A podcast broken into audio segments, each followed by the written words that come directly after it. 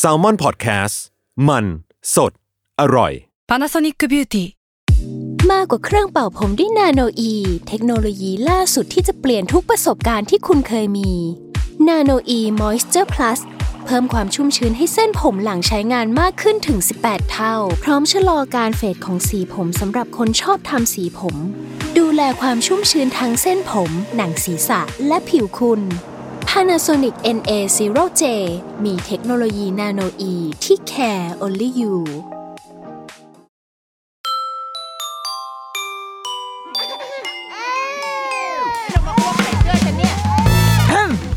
เดอะรุกี้มัมคุณแม่มือสมัครเลี้ยงกับนิดนก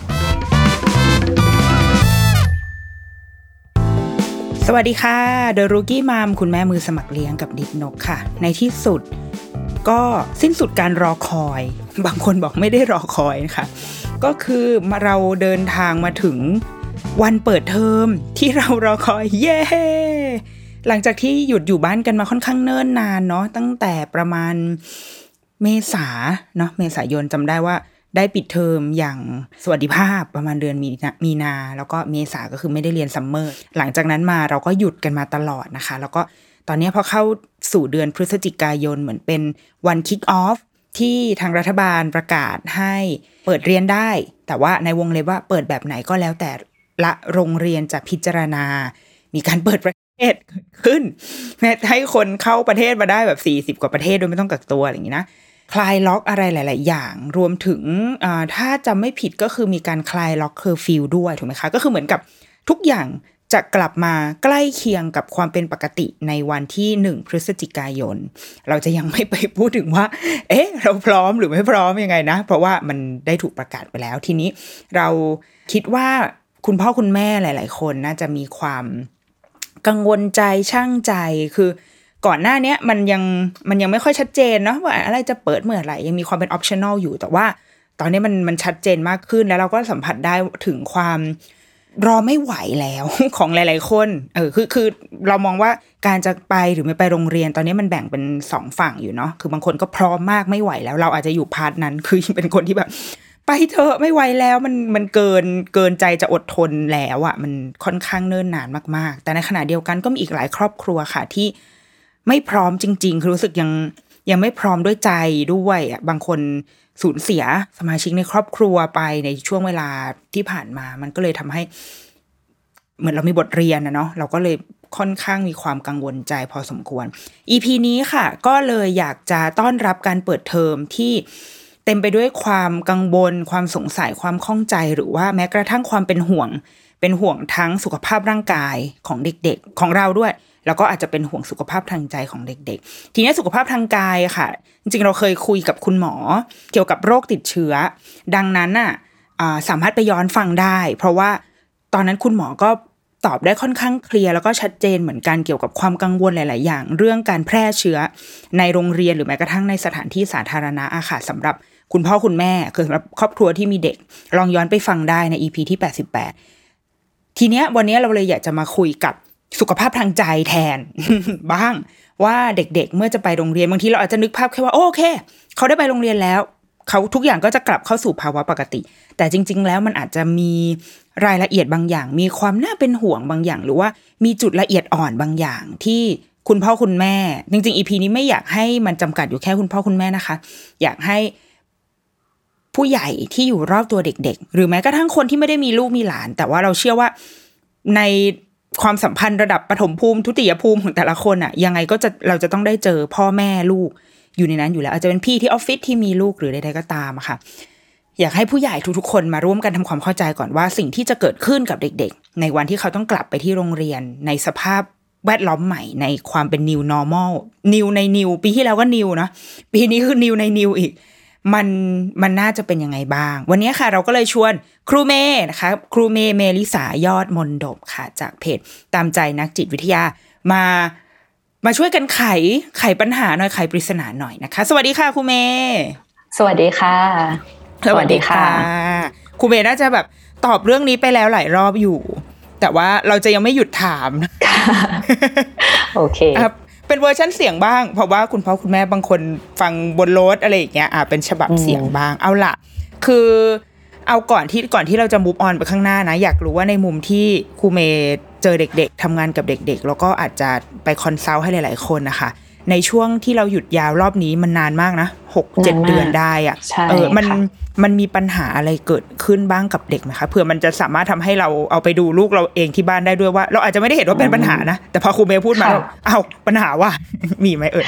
อืมถ้าเป็นส่วนใหญ่ที่จะสังเกตเห็นคือการที่เวลาเด็ก ๆ อยู่บ้านนานเนี่ยค่ะ คุณพ่อคุณแม่ก็ต้องทำงานไปด้วย แล้วก็ดูลูกไปด้วยเนี่ยทำให้บางครั้งเนี่ยมันยากที่จะรับมือแล้วก็จัดการเนาะโดยเฉพาะเด็กวัยปฐมวัยที่ต่ำกว่า 6 ปีเนี่ย เราเรียกว่าตัวแทบจะติดเขาเขาติดเราด้วย ดังนั้นบางครั้งเนี่ยทำให้เราอาจจะเกิดอารมณ์หรือว่าหงุดหงิดกัน หรือแม้กระทั่งการดุกันว่าก็จะเยอะขึ้นการบ่นก็จะเยอะขึ้นทำให้ บางครั้งถ้าเรารับมือเหมือนวันนี้ไม่ไหวแล้ว แล้วเราก็อาจจะระเบิดออกไปเนี่ย มันก็อาจจะทำให้เกิดความขุ่นมัว หรือว่าการที่เด็ก ๆ ก็จะเก็บอารมณ์ตรงเนี้ยมาเยอะ ถ้าเราไม่คลี่คลายหรือพูดคุยกับเขาแล้วปล่อยทิ้งไว้บ่นกันทุกวันดุกันทุกวันเนี่ย เด็ก ๆ ก็ได้รับรับผลกระทบตรงนั้นเหมือนกัน เมื่อเขาเปิดเรียนไป เขาอาจจะมีแนวโน้ม ที่จะใช้วิธีการเดียวกันเนี่ยกับเพื่อนๆหรือว่ากับคนอื่น ที่อยู่นอกบ้านเขา เช่นการ การอาจจะไปต่อว่าหรือดุหรือการใช้เสียงดัง หรือการใช้อารมณ์กับผู้อื่นเนี่ยค่ะ ก็จะมีแนวโน้มที่มากขึ้น เนื่องจากว่าเขาเจอที่บ้านทุกวัน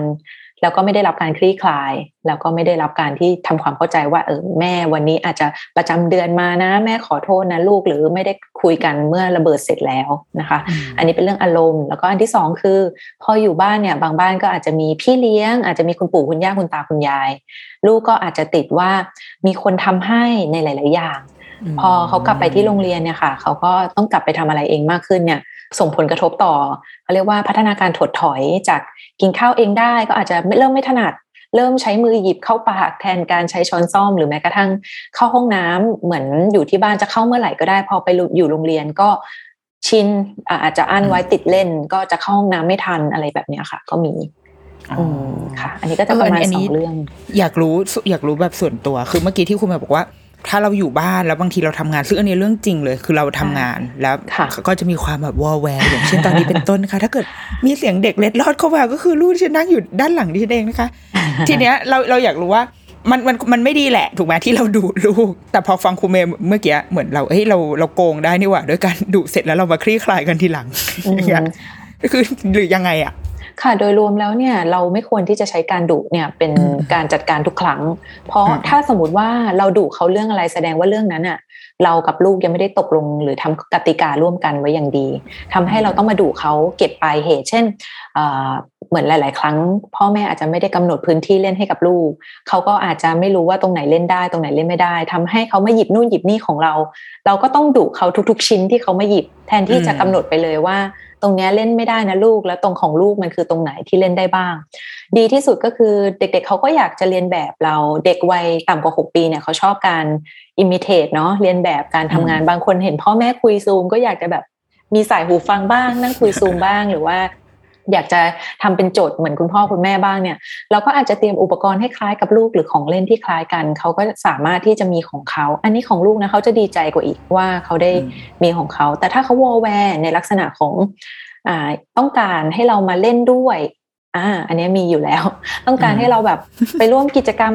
ปาร์ตี้น้ำชาของเขาเนี่ย ตรงนี้เนี่ยเรากำหนดไปเลยว่า แม่ทำงานกี่นาทีนะลูก แล้วแม่จะไปเล่นกับลูกที่กี่โมง ก็คือบอกเขาไปเลยว่าเป็นนาฬิกา อ่าอาจจะจับเวลาไว้ให้เขาดูว่าเนี่ยเหลืออีกกี่นาทีนะหรือเข็มยาวชี้ตรงไหนนะ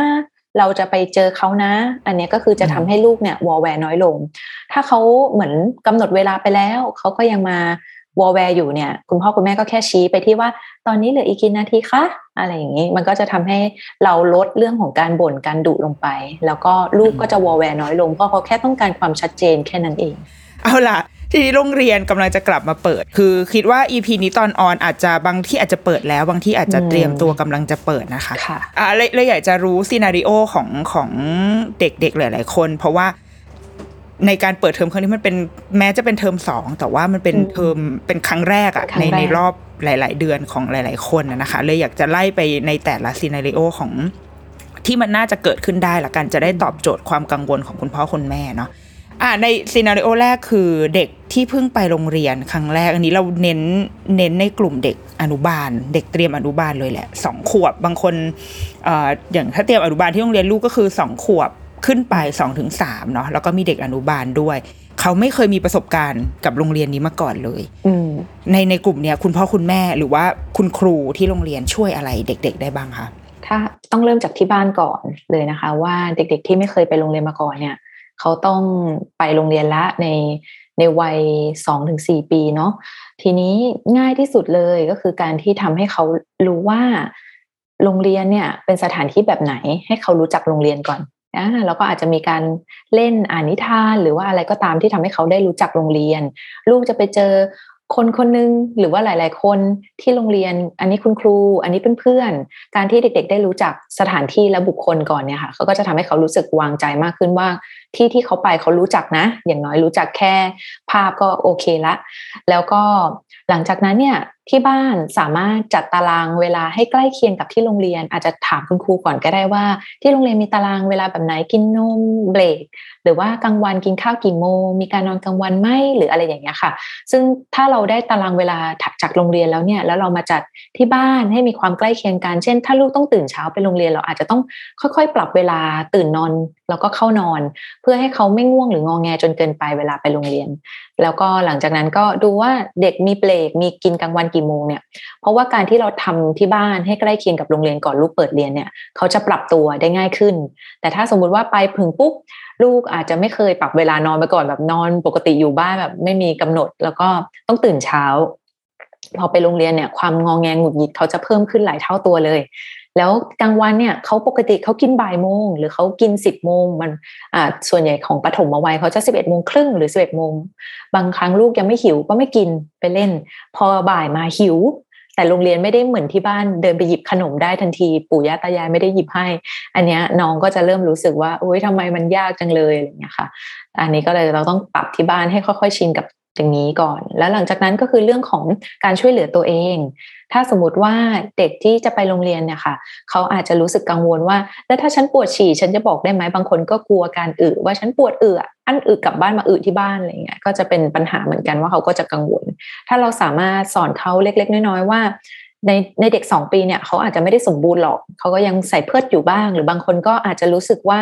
ตัวเองไม่กล้าฉี่นอกบ้าน อะไรแบบนี้แม้จะใส่เพื่ออยู่ เราก็อาจจะค่อยๆฝึกลูกว่า ถ้าหนูปวดฉี่หนูบอกได้นะ หรือว่าหนูต้องไปที่ที่ไหนอะไรเงี้ยค่ะ ค่อยๆ ฝึกเขาอาจจะไม่ได้เบ็ดเสร็จร้อยเปอร์เซ็นแต่อย่างน้อย มีการค่อยๆสอน อันนี้เด็กๆจะเริ่มเข้าใจแล้วก็ปรับตัวกับโรงเรียนได้ดีขึ้น และสุดท้าย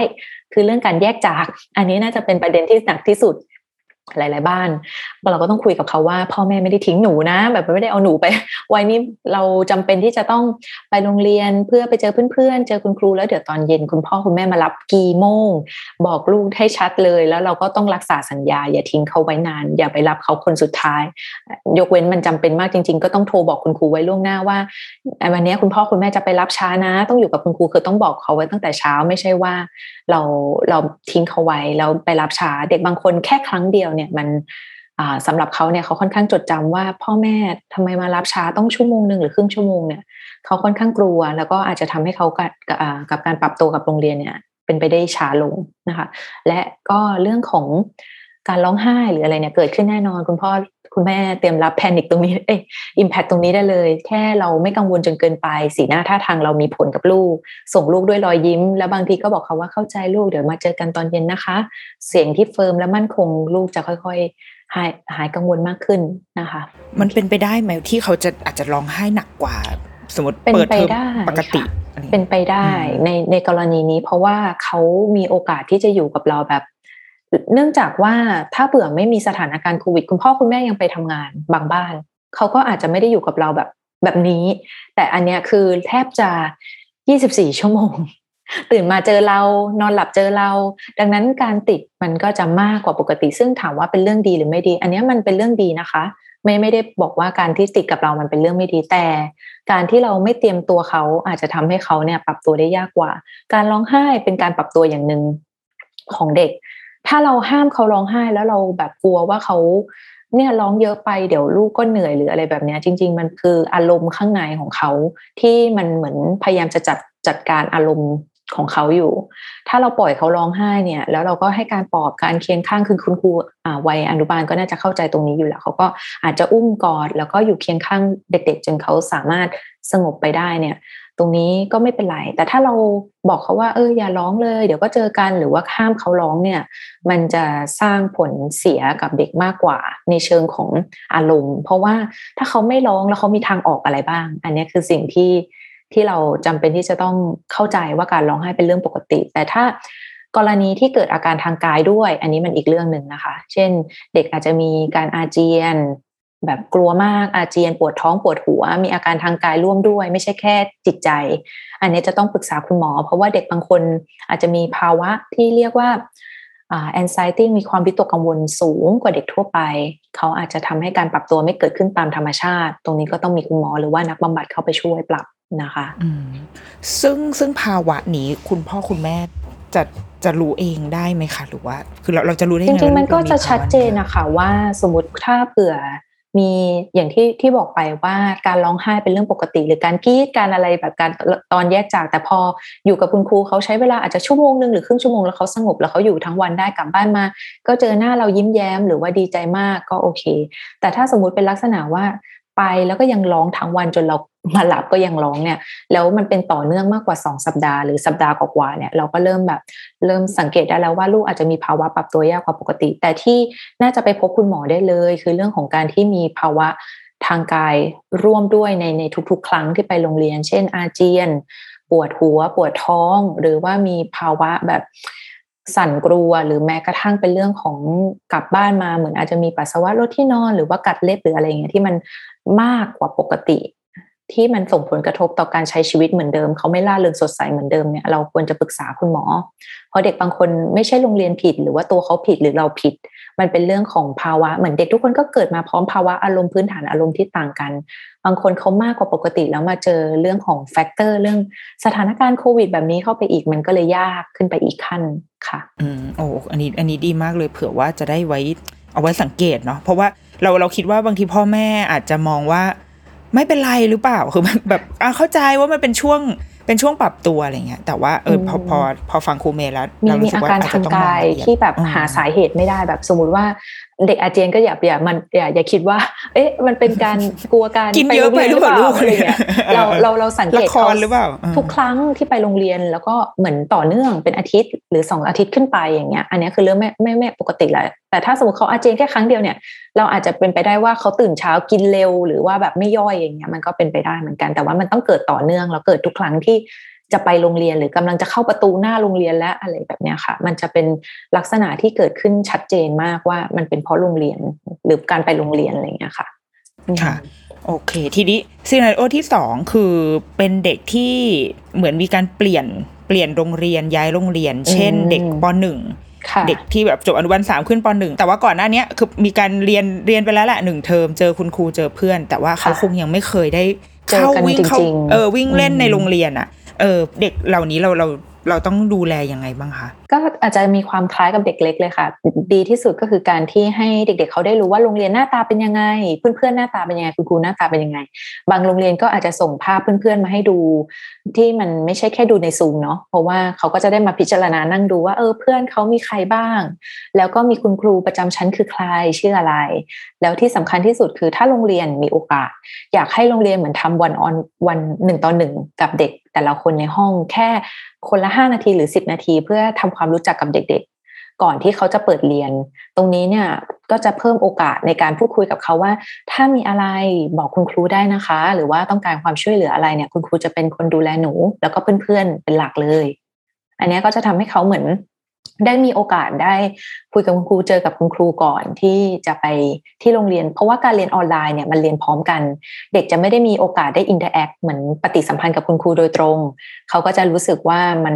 ความใกล้ชิดมันต่างกับการที่เราคุยกันหนึ่งต่อหนึ่งนะคะ แล้วก็ที่บ้านสามารถช่วยเด็ก ๆ ได้ด้วยเรื่องของตารางเวลาการตื่นนอนหรือว่าการเข้านอน แล้วก็การที่เขาจะไปโรงเรียนเนี่ย มันจะมีอีกเรื่องหนึ่งที่สำคัญมากๆ คือเรื่องของการรับผิดชอบต่อข้าวของของตัวเอง หรือว่าเป็นเรื่องการบ้านอะไรต่างๆ ที่เขาต้องรับผิดชอบมากขึ้น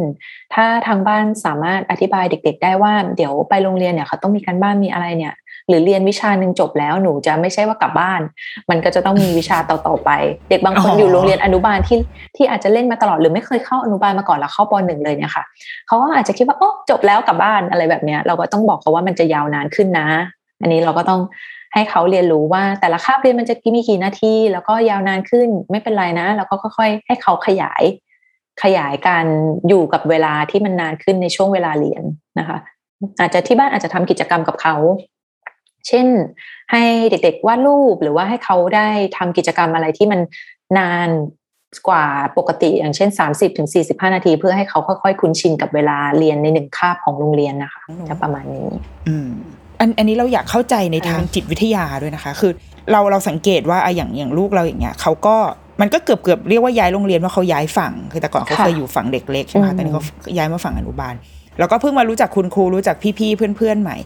คือเราก็สังเกตจากเด็กหลาย ๆ คนว่าเฮ้ยเขาก็ดูสนิทนะ คือเขาจำชื่อเพื่อนได้ทุกคนจำชื่อคุณครูได้หมด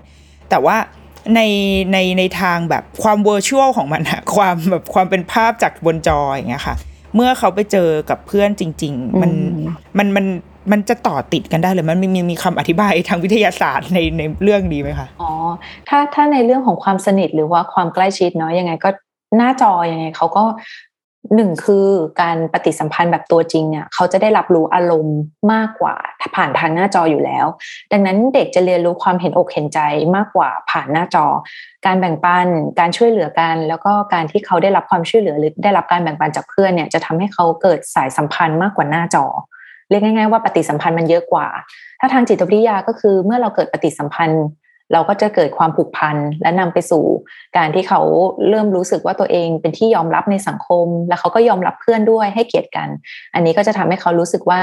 เหมือนตัวเขามีคุณค่า ดังนั้นการปฏิสัมพันธ์ผ่านหน้าจอมันไม่ได้ทำให้เด็กรู้สึกเป็นส่วนหนึ่งในสังคมเทียบเท่ากับการไปโรงเรียน ค่ะ ตรงนี้ก็จะเป็นอันนึงที่เราต้องอธิบายคุณพ่อคุณแม่เสมอว่า เออยังไงออนไลน์เนี่ยไม่สามารถทดแทนเรื่องของความเป็นมนุษย์ หรือว่าการสร้างสายสัมพันธ์ในลักษณะจริงได้ แต่จริง ๆ แล้วในผู้ใหญ่เราลองสังเกตดูก็ได้ค่ะ เวลาเราประชุมออนไลน์เนาะ หรือว่าประชุมจริงๆเนี่ยมันปฏิสัมพันธ์รายละเอียดเล็กๆนี่แหละมันสร้างความเป็นมนุษย์เช่น เธอเธอกินขนมใต้โต๊ะเบาๆนะอะไรอย่างเงี้ยหรือว่าเฮ้ยเธอเธอดูสิอันนั้นมันอะไรอย่างเงี้ยคือเป็นการเมาส์กันดินทาเออมันมันขาดมันเขาเรียกว่าขาดอัธรสหรือว่าขาดเรื่องของความมิติความเป็นมนุษย์ไปในเรื่องของออนไลน์ และสำหรับเด็กๆ แล้วเนี่ยผู้ใหญ่อาจจะลืมไปว่า หน้าจอสำหรับเขามันก็เหมือนของเล่นชิ้นหนึ่งที่มาวางอยู่บนโต๊ะเรียนของเขา แทนที่เขาจะมองตาครูโดยตรง เขาต้องมองมองผ่านของเล่นไปอ่าอันนี้มันก็เลยทำให้เหมือนความเป็นมนุษย์มันถูกลดทอนไป แบบเหมือนแบ่งความสนใจไปที่อุปกรณ์ ครึ่งหนึ่งละและเด็กบางคนได้รับผลกระทบกับอุปกรณ์พวกนี้มากกว่าการสอนของคุณครูในหน้าจอค่ะ แล้วก็กับเพื่อนด้วย เพื่อนก็ถ้าเกิดสมมติว่าเด็กไปคุยกับเพื่อนตัวต่อตัวกับเด็กได้ดูผ่านหน้าจอเนี่ยการที่เขาสนใจเพื่อนเต็มๆเนี่ย มันต่างกันมากในระดับหนึ่งเลย ค่ะ อืม โอเค อันนี้น่าสนใจมาก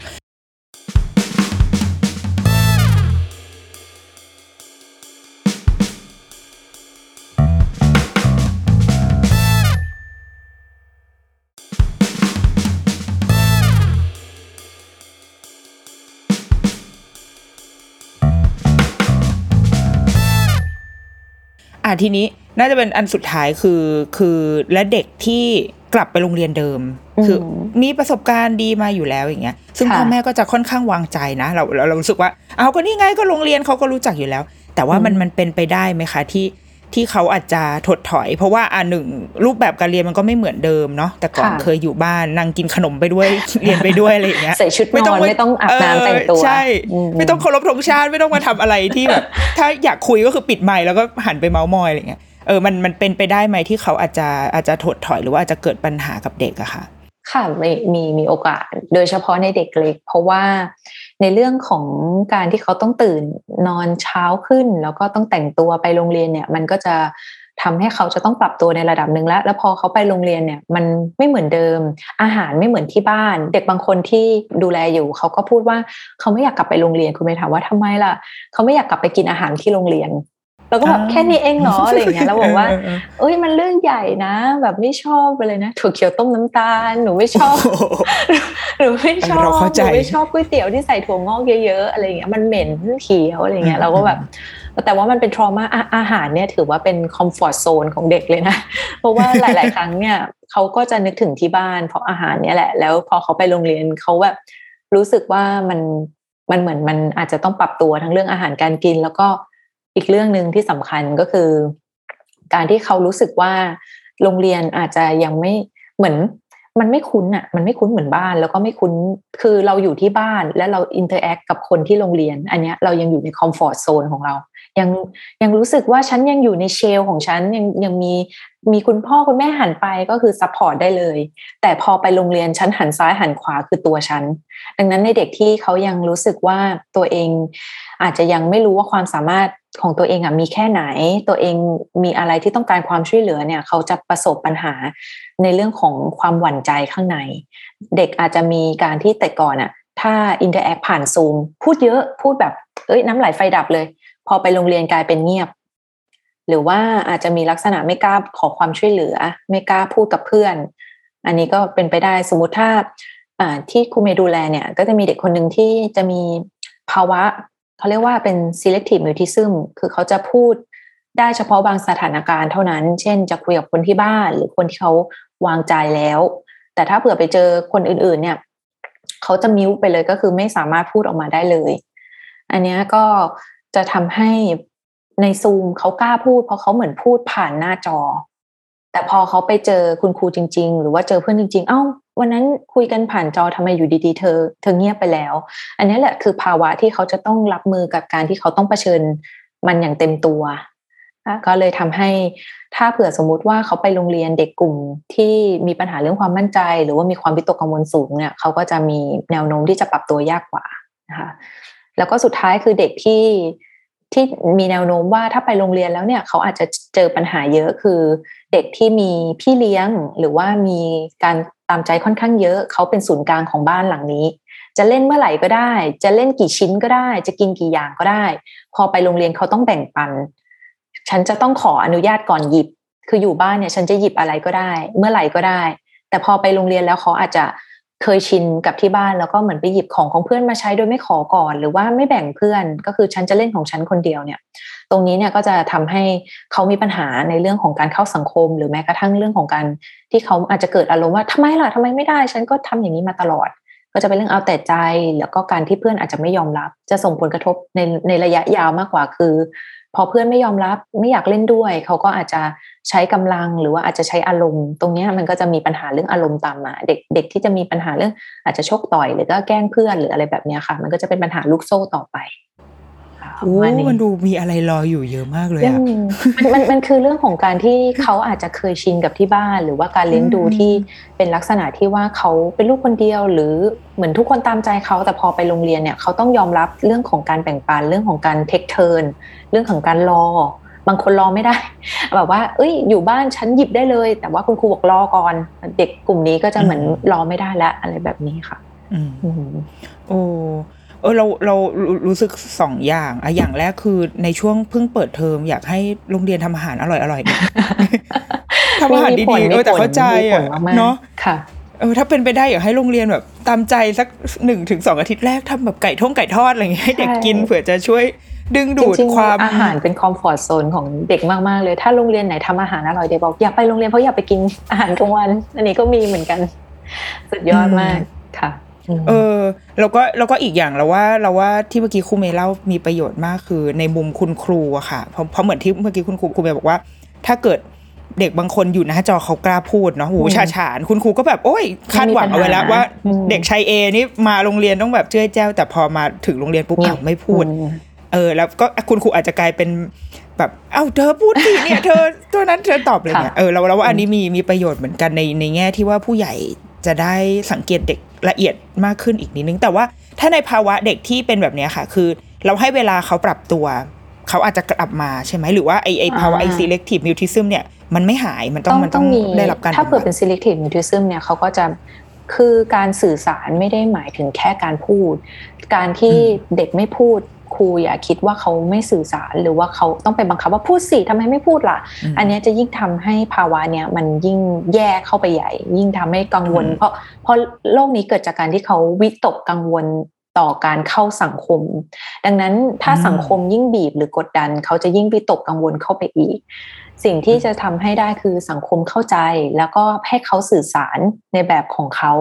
เด็กบางคนเขาไม่พูดไม่ได้แปลว่าเขาเขาไม่สื่อสารนะคะ บางครั้งเขาก็ทำท่าทาง หรือแม้กระทั่งเขาก็ใช้การเขียนบอกหรือว่าอาจจะกระซิบเบาๆ ถ้าเราอยากจะเข้าใจเด็ก ๆ เนี่ยเราก็แค่เพียง ให้ให้เวลาในการเรียนรู้เขาอย่าเพิ่งไปรีบบอกเขาว่าต้องพูดหรือว่าต้องสื่อสารทันที เด็กปกติเหมือนกันเด็กบางคนก็มีภาวะแบบขี้อายเขินอาย อันเนี้ยเขาก็ต้องการการที่เขารับรู้ว่าที่เนี่ยปลอดภัยสามารถเป็นตัวของตัวเองได้ ซึ่งคุณครูอย่าหมายรวมว่าการซูมเนี่ยถือว่าทำสร้างพื้นที่ปลอดภัยแล้ว ราะสำหรับเด็ก ๆ เนี่ยเขาผูกผูกความปลอดภัยกับสถานที่และบุคคล ดังนั้นอยากให้คุณครูเหมือนไม่ต้องเสียกำลังใจไป ถ้าเด็ก ๆ กลับมาแล้วเขาไม่พูดกับเราเลยในซูมหรือว่าเขาแบบเหมือนทำเป็นไม่รู้จักเราเลยเนี่ยอย่าอย่าอย่าน้อยใจไป ให้เหมือนกับว่า สร้างใหม่ไม่เป็นไร ให้เกิดการผูกพันกับสถานที่และตัวเราอีกครั้งหนึ่ง แล้วก็ง่ายที่สุดก็คือว่าการเปิดโรงเรียนไป เด็กๆจะหวั่นใจน้อยลง ถ้าเขารู้ว่าอะไรทำได้อะไรทำไม่ได้ และขอความช่วยเหลือได้อย่างไรบ้าง คุณครูอาจจะตั้งกติกาไว้ง่าย ๆ ไม่ต้องเยอะอาจจะเป็นเพียงว่าเราจะเรียนรู้ไปร่วมกัน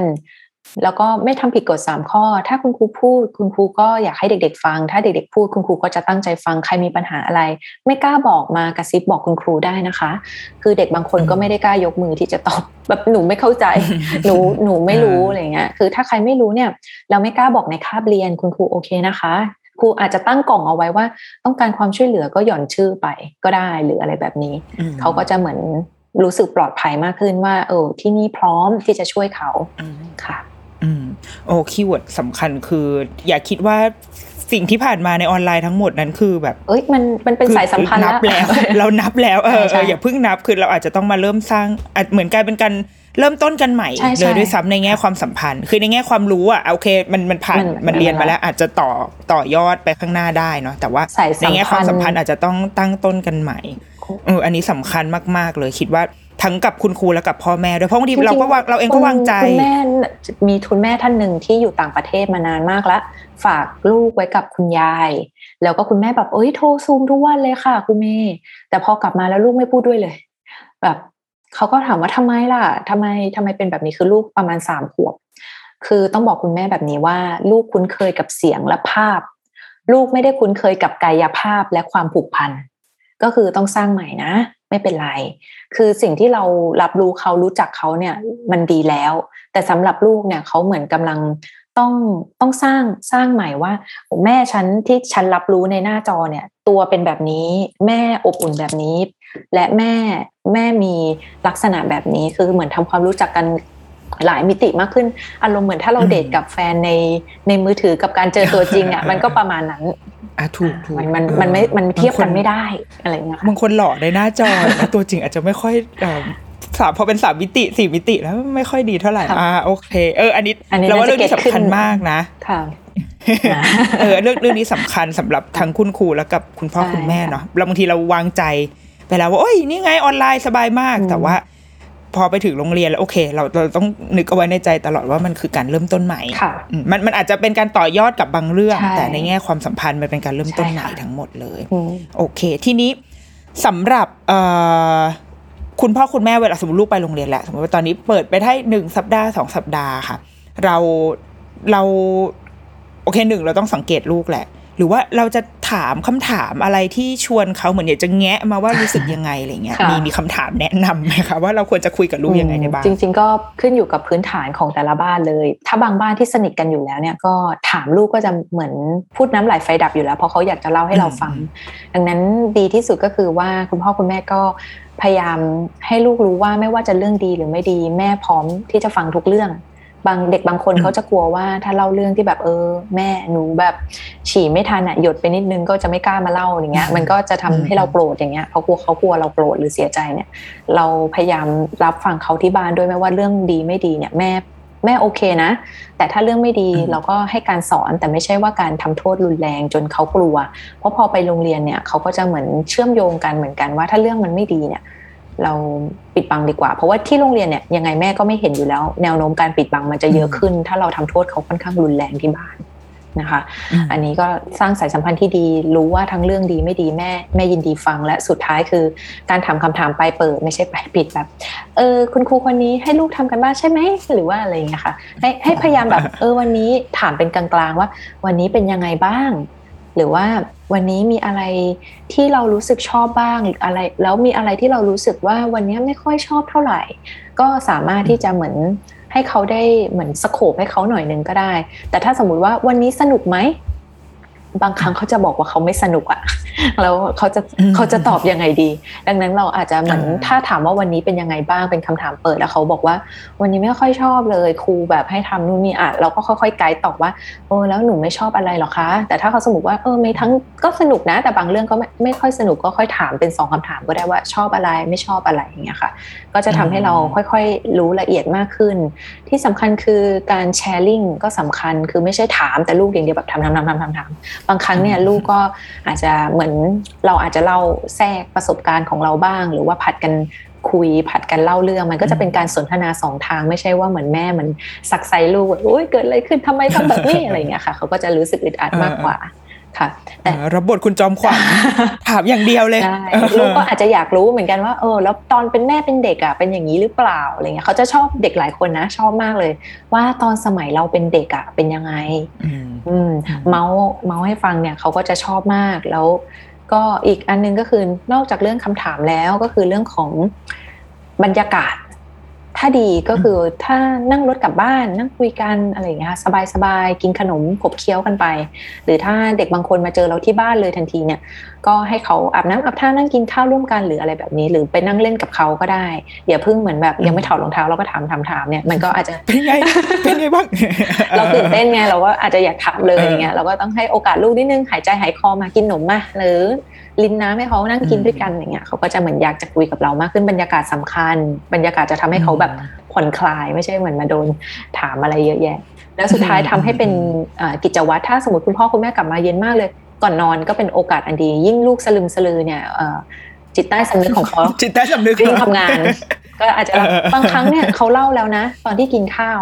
แต่บางครั้งไปอืมเล่าอีกตอนกลางคืนเนี่ยเขาก็จะค่อยๆ คลายบางอย่างออกมา อืมอืมอันนี้ก็จะเป็นอันนึงเป็นเทคนิคเลย ถ้าคุณพ่อคุณแม่อยากจะคุยอะไรที่แบบ เรื่องบางเรื่องที่สำคัญเด็กจะเก็บเอาไว้ แล้วก็จะเล่าในช่วงที่เขารู้สึกว่าเราตั้งใจเขาฟังเขามากที่สุดก็คือช่วงก่อนนอน อืมอื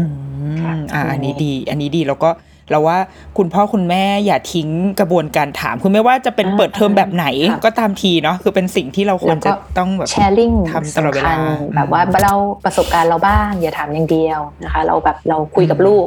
ไม่ใช่ถามลูกอย่างเดียวอืมเลยนะคะอืมอืมค่ะโอเค อ่าทีนี้มีอีกมีอีกหนึ่งอันที่เป็นความสงสัยว่าสมมุติว่าเราเปิด เราเปิดโรงเรียนพร้อมกับเปิดประเทศ แล้วแล้ว เราก็ทุกอย่างเปิดหมดเลยเห็นว่าเมื่อวานเห็นข่าวล่าสุดบอกว่าเปิดร้านเหล้าด้วยเหมือนหมดยกเลิกเคอร์ฟิวอ๋อแล้วก็คือทุกอย่างกลับมาใช่ run ใช่ปกติ ถ้าถ้าถ้าเข้าใจข่าวไม่ผิดอะเนาะค่ะมันก็เหมือนทุกอย่างคลี่คลายพร้อมกันในเวลาเดียวหมดเลย ก็มีความกังวลกันเยอะเหมือนกัน แล้วก็จริงๆโรงเรียนหลาย ๆ โรงเรียนก็วางแผนเอาไว้แหละว่าอ่าถ้าเปิดมาแล้วมีเกิดมีคลัสเตอร์มีเด็กป่วย จะต้องวางแผนรับมือยังไง ทีนี้พ่อแม่ก็กังวลนิดหน่อย เพราะว่าหนึ่งหนึ่งคือเรากลับไปทำงานแล้วอืมแล้วถ้าโรงเรียนปิด ขึ้นมาสมมติโรงเรียนต้องหยุด 2 อาทิตย์ เพื่อจะเคลียร์คลัสเตอร์แล้วลูกจะยังไงต่อสองคือหนึ่งคือเราไม่มีเวลาค่ะอเราเราเองก็ต้องแบบจัดการเวลาอืมสองคือแล้วลูกจะมีผลไหมกับการเปิดเปิดปิดปิดกับปรับตัวกำลังดีแล้วอ้าวโรงเรียนหยุดอะไรอย่างเงี้ยมันมันแล้วแล้วเราจะช่วยยังไงได้บ้าง คือเรื่อง อาจจะเป็นคำถามข้อแรกก่อนละกันค่ะว่าเปิดเปิดปิดปิดเนี่ยส่งผลกระทบแน่นอน เพราะว่าเด็กบางคนเขาใช้เวลาในการปรับตัวกับโรงเรียนและเพื่อนเนี่ย อาจจะนานกว่าเด็กทั่วไป พอกำลังจะปรับตัวได้กำลังจะแต่ยังไม่ปรับตัวไม่ได้นะแล้วอยู่ดีๆ ปิดปุ๊บเขาอาจจะเกิดความรู้สึกว่ามันยากอีกครั้งหนึ่งที่จะเหมือนเหมือนคล้าย ๆ ว่าเรากำลังจะปรับพฤติกรรมอะไรเด็กในบางเรื่องอะค่ะ แล้วพอสุดท้ายเรายอมอะเราเรากิฟอัพอะมันก็ กรรมนั้นอืมมันก็จะระเบิดรุนแรงกว่าในรอบแรก เพราะว่ามันเหมือนแบบ เราเหมือนกำลังจะไปจนสุดอะแล้วสุดท้ายเรายอมอะเด็กก็จะจดจำลิมิตว่าเขาต้องไปจนสุดเท่าเนี้ยอ่าดังนั้นการปรับตัวของเขาเขาจะเหมือนเหมือนเขาจะจดจำในลักษณะที่ว่าเขาใช้เวลานานมากเลยนะ แล้วสุดท้ายมันก็ไม่มันก็ปรับตัวไม่ได้ เขาจะเกิดความกลัวมากกว่าปกติอารมณ์เหมือน เราทำอะไรแล้วมันใกล้จะสำเร็จแล้วมันไม่สำเร็จแล้วมันก็หายไป มันจะทำให้เราเริ่มต้นครั้งใหม่ได้ยากกว่าครั้งแรก เพราะว่ามันเหมือนมัน fail ไป เด็กมีความ fail ข้างในเหมือนกันว่า มันรู้สึกทรมานอะที่จะต้องไปเริ่มใหม่ มันยากอีกแล้วอะอืมเขาอาจจะพูดออกมาไม่ได้ อาจจะเป็นการร้องไห้หรือแม้กระทั่งการหวาดกลัว ดังนั้นถ้าคุณพ่อคุณแม่ที่มีลูกที่ปรับตัวช้าหรือปรับตัวยากเนี่ยค่ะ แล้วเราก็ต้องชั่งใจว่าเออโรงเรียนจะเปิดได้นานไม่นานเนี่ย อย่างน้อยที่สุดก็คือว่าเรา support ใจลูกก่อนว่าโอเค ถ้าลูกยังไม่พร้อมเนี่ยพูดคุยกับโรงเรียนได้นะคะ ว่าเราขอไปแบบครึ่งวันก่อนไหมหรือว่าเราจะไปแบบยังไงดีเพื่อให้เขายังค่อยๆเหมือน transfer จากบ้านไปโรงเรียน แล้วก็ทำให้เขายังรู้สึกว่าเขายังมีคนที่เข้าใจแล้วก็ช่วยเขาได้อย่างคุณครูบางท่านอ่าถ้าถ้าเป็นไปได้เด็กกลุ่มนี้เขาต้องการครูสักคนหนึ่งที่พร้อมจะแบบเหมือนอยู่ข้างๆ แล้วก็คอยปลอบอะไรอย่างเงี้ยค่ะ ที่โรงเรียนอาจจะ คุยกับทางโรงเรียนเลยคุณพ่อคุณแม่อย่ากลัวที่จะเดินเข้าไปขอความช่วยเหลือเนาะคุยกับทางโรงเรียนว่าลูกมีภาวะแบบนี้คุณครูหลายท่านก็จะเข้าใจ แล้วก็จะดูแลให้การดูแลหน่อย ว่าเด็กคนนี้อาจจะต้องการการเคียงข้างนะไม่ปล่อยให้ร้องตามลำพังอะไรอย่างเงี้ยค่ะแต่ในคำถามที่สองก็คือว่าแล้ว ถ้าเปิดปิดอะแล้วมันเกิดปัญหาขึ้นเราก็ต้องกลับไปทำงาน หรือว่าเราไม่สามารถดูแลลูกได้เหมือนเดิมเนี่ย อันนี้มันเป็นปัญหาระดับโครงสร้างเนาะเราไม่สามารถจะไปโทษ แต่ละบ้านได้ว่าคุณพ่อคุณแม่ทำดีที่สุดแล้ว ฉันทำดีที่สุดแล้วแล้วแล้วทำไมมันถึงแย่ขนาดนี้แต่ในระดับปัจเจก็คือคุณพ่อคุณแม่จะทำอะไรได้บ้างเนี่ยคืออันนี้เรามองว่าการที่คุณพ่อคุณแม่มี connection ซึ่งกันและกันเนี่ยอาจจะเป็นตัวช่วยอย่างหนึ่งว่า เราสามารถจะผัดกันดูแลลูกๆกันดีไหม หรือว่าเป็นกรุ๊ปเล็ก ๆ อะไรค่ะพอดีเห็นคุณพ่อคุณแม่บางท่านทำนะเหมือนอยู่ในหมู่บ้านเดียวกัน หรือว่าเป็นเพื่อนในในห้องเดียวกันของลูก แล้วเหมือนทำ bubble เล็ก ๆ ว่าอ่าวันนี้คุณแม่ท่านนี้ดูกับท่านนี้อีกท่านหนึ่งทำงานหรือว่าผัดกัน แต่ถ้าสมมติคุณพ่อคุณแม่ทำงานกันทุกคนเลย แล้วก็ไม่มีใครสามารถอยู่บ้านดูแลลูกได้ อันนี้มันน่าจะเป็นปัญหาที่ค่อนข้างใหญ่ แล้วไม่สามารถแก้ในระดับครอบครัวได้ก็ต้องเป็นปู่ย่าตายายหรือว่า คนที่บ้านที่เขาเข้ามาช่วยดู เช่นพี่เลี้ยงปัญหาต้องเกิดอยู่แล้ว แต่อยากให้กำลังใจคุณพ่อคุณแม่แบบนี้ละกันว่า เราเราทำดีที่สุดแล้ว เราอย่าโทษตัวเราเองว่าเรากำลังทำให้ลูกมีปัญหา หรือว่าเราเป็นพ่อแม่ที่ไม่ดีที่ไม่สามารถดูแลลูกได้ เพราะถ้าพ่อแม่มีความคิดแบบนี้ เราจะรู้สึกโทษตัวเองทุกวันเลยที่ออกไปทำงาน แล้วมันก็ไม่ได้เกิดผลดีอะไรกับลูกสุดท้ายลูกต้องการพ่อแม่ที่เหมือนกลับมาพร้อมจะเล่นกับเขา เราคีบแรง คีบคีบความเครียดเนี่ยเอาไปเป็นแรงเล่นกับลูกเวลากลับมา ชดเชยให้เขาดีกว่า อันนี้คือพูดแบบไม่ไม่ได้โลกสวย มันเป็นโลกแห่งความเป็นจริง ว่าเราไม่สามารถได้ทุกอย่างที่เราต้องการได้ ดังนั้นถ้าคุณพ่อคุณแม่ต้องทำงานก็ต้องทำงานไม่เป็นไร แล้วเราเก็บ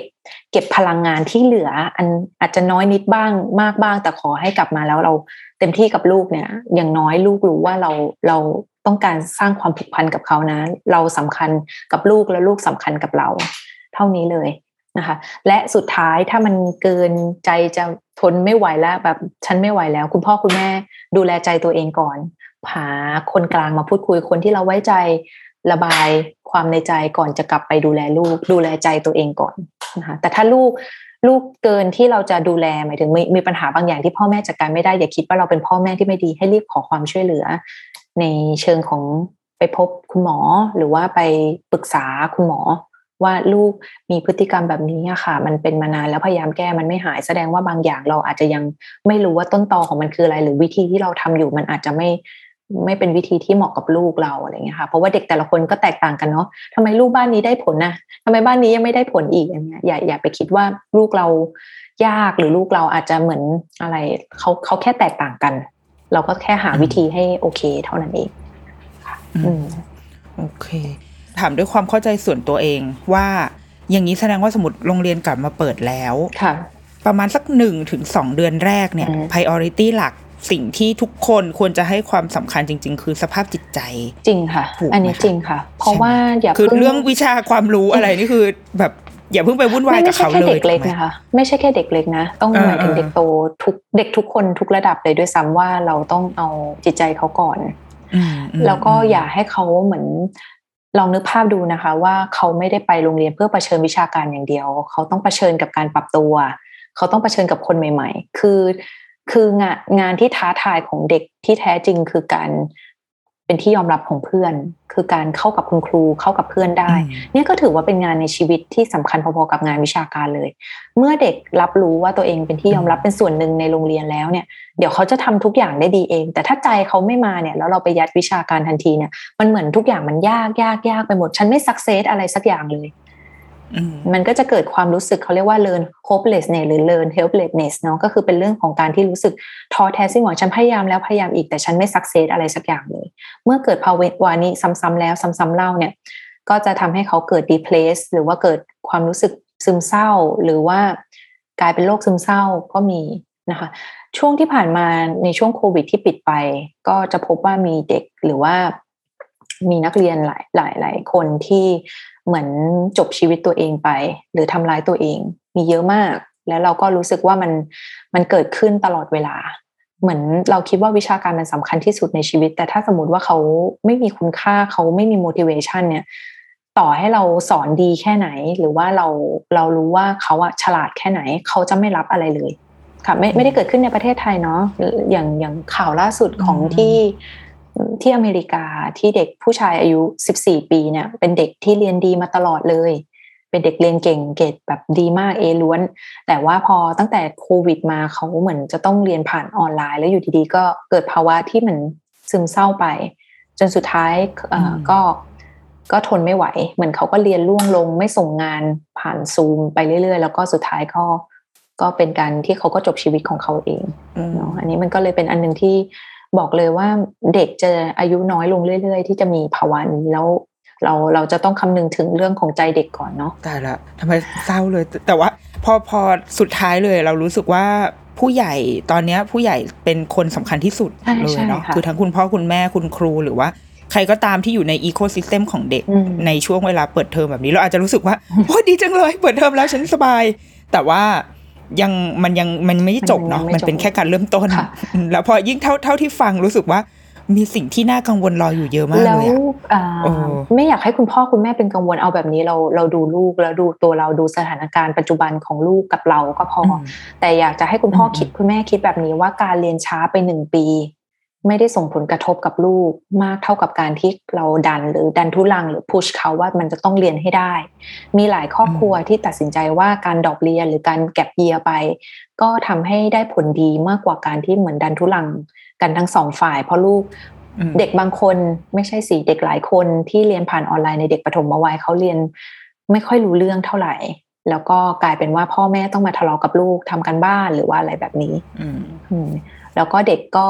ภาวะโควิดทำให้เด็กขาด SI ไปเยอะมาก อันนี้คือปัญหาที่พบใหญ่มาก ๆ ใหญ่กว่าปกติด้วย คือคุณเมย์ไม่ได้เป็นนักกิจกรรมบำบัด แต่ว่าคุณเมย์ทำงานกับนักกิจกรรมบำบัด แล้วก็คุยกับหลายท่านที่เป็นนักกิจกรรมบำบัด พบว่าภาวะโควิดเนี่ยสถานการณ์โควิดทำให้การปรับตัวของเด็กยากขึ้นไปอีก เพราะว่าในเด็กเล็กเขารับรู้สภาพแวดล้อมหรือคนเนี่ยจากการสัมผัส การได้กลิ่น การรับรสการเห็นการได้ยินเสียง แต่มันเหลือจำกัดเหลือแค่หน้าจอและที่บ้าน เราไม่ได้ให้ลูกไปเล่นสนามเด็กเล่นนานแค่ไหนแล้ว หรือว่าการที่เราไม่ได้ให้ลูก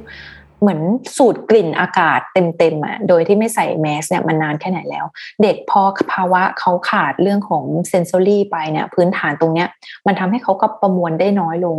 ทำให้เขาปรับตัวได้ช้าลงและที่สำคัญคือ เขาอาจจะรู้สึกว่ามันมันมีปัญหาในเรื่องกระบวนการคิดหรือว่าการเข้าใจหลาย ๆ อย่างมีผลหมดเลย เด็กบางคนเนี่ยเหมือนที่ผ่านมาพบมากขึ้นว่ามีปัญหาเรื่องสมาธิ มีปัญหาเรื่อง SI คือมันมีต่อยอดเป็นลูกโซ่เลยว่าการเรียนรู้ที่ไม่เหมาะสมกับเด็ก หรือว่ารูปแบบการการที่เขาอยู่ที่บ้าน แล้วการเลี้ยงดูบางอย่างที่มันไม่เหมาะสมก็ส่งผลกระทบกับหลาย ๆ ด้านเหมือนกันหลาย ๆ มิติค่ะ ดังนั้นคุณพ่อคุณแม่คือเรากังวลได้ แต่เราอะเอาที่ตัวเราและลูกไหว ถ้าไม่ไม่ไหว ลูกไม่ไหว ไม่ต้องรีบ ไม่ต้องรีบดัน ลูกว่า เอ้ย ต้องขึ้นตามเพื่อนไป หรือว่าเราจะไม่เอาแก็บเยียหรืออะไรเงี้ยค่ะการซ้ำชั้นบางครั้งก็ส่งผลดีกับเด็กมากกว่าเรื่องความมั่นใจอย่างน้อยเขาทำในสิ่งที่เขาทำได้ หรือว่าเขารู้สึกว่าเขาตามเพื่อนทัน อันนี้ก็คือน่าจะดีกว่า ในระยะยาวใช่ค่ะโอเค ตอนนี้คิดว่าคนที่ ต้องดูแลตัวเองให้เยอะกว่าลูกไปด้วยคือพ่ก็อคือแม่เราเนี่ยแหละใช่เนาะค่ะคือพ่อแม่เนาะอืมที่ต้องเป็นเหมือนเป็นหลักให้กับเขาเพราะว่าหลังจากการเปิดเทอมน่าจะเป็นการเดินทางครั้งยิ่งใหญ่คือพ่อแม่การพ่อแม่แบบจะเครียดกว่าลูกด้วยว่าแบบเพราะว่าพอเห็นลูกเรียนกับเพื่อนคนอื่นแล้วแบบเอ๊ะทำไมลูกเราทำไม่ได้เราเหมือนมันอ่านั่นั่งเรียนแทนลูกอะไรอย่างเงี้ยค่ะมันกลายเป็นว่าอ่าเราอะเปรียบเทียบตัวเรากับกับคนอื่น ไม่ใช่เราเอาลูกอืมไปเปรียบเทียบกับคนอื่นอืมอืมอืมเพราะว่าลูกก็คือจเราริงอะไรอย่างเงี้ยค่ะในในความรู้สึกของคุณพ่อคุณแม่เนาะอืมอืม ทั้างนั้นก็ต้องเป็นกำลังใจให้พ่อแม่ใช่ซึ่งใครคือดิฉันนี่แหละนะคะ แล้วก็ทุกคนคุณทุกคนนะคะคุณคุณรุกี้มัมทุกท่านนะคะ ที่จะต้องผ่านพ้นไปได้อะสุดท้ายแล้วคุณเบย์มีอะไรที่อยากจะแบบบอกเพิ่มเติมไหมหรือถ้าไม่มีไม่เป็นไรนะคะ แต่ถ้าถ้ามีก็ได้เลยเผื่ออยากจะเป็นกำลังใจหรือสั้นใดๆก็ๆคือคุณพ่อมคุณแม่ที่ฟังมาทั้งหมดเนี่ยความกังวลเกิดขึ้นได้ แต่ว่าความกังวลมันมีอยู่ทุกวันอยู่แล้วแหละ แต่ว่าคุณพ่อคุณแม่ อยากเลี้ยงลูกให้ได้ดี แต่อย่าลืมว่าลูกที่รู้สึก ว่าเขาอะมีความสุขแล้วก็มีคุณพ่อคุณแม่ที่มีความสุขอะมันก็สำคัญกว่ามาก ๆเลย เพราะสุดท้ายแล้วหลาย ๆ อย่างมันเรียนรู้กันได้ มันมันค่อย ๆ กระเถิบไปตามจังหวะชีวิตของเด็กแต่ละคนได้ แต่ว่าพ่อแม่จะต้องเป็นบุคคลที่เรียกว่าลูกลูกเขาหันมาดูเราอะในวันที่เขาไม่มั่นใจแล้วเขาเขาเห็นพ่อแม่ยิ้มเขาเห็นพ่อแม่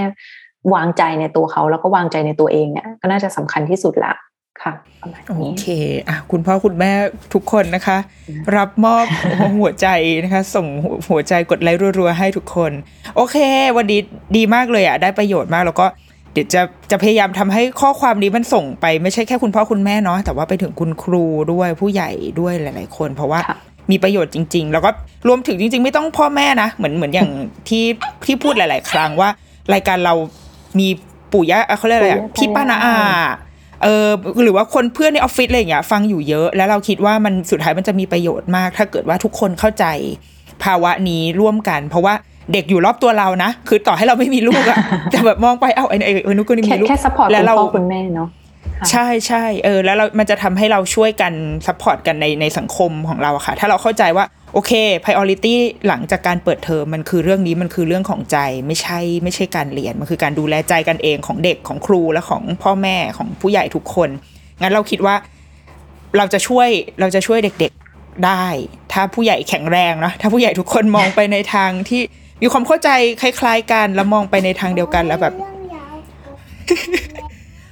ยาวใช่กำลังจะจบแล้ว จะปิดรายการแล้วชอบมากอะโอเค วันนี้ขอบคุณครูเมย์มากนะคะอ่าขอบคุณที่ค่ะมาที่มาแชร์มีประโยชน์มากๆเลยดีมากๆ แล้วก็เดี๋ยวถ้ามีโอกาสเดี๋ยวจะชวนมาอีกนะคะ แล้วก็ขอบคุณคุณณนนท์มากนะคะ ที่วอลแวร์มาอยู่จนถึงตรงนี้นะคะ จนนางปิดรายการให้ดิฉันด้วยว่าเรื่องมันยาวเกินไปแล้ว ขอบคุณมากเลยนะคะค่ะเอาล่ะ เดี๋ยว Rookie Mom ต้องไป อออะไรนะอะไรนะ ต้องทำบะหมี่อ๋อไปทำบะหมี่ต่อใช่โอเคเมื่อกี้ทำบะหมี่ค้างอยู่ ค่ะโอเคได้ค่ะ เอาล่ะเดรุกี้มัมสัปดาห์นี้สวัสดีสค่ะวัสดีค่ะ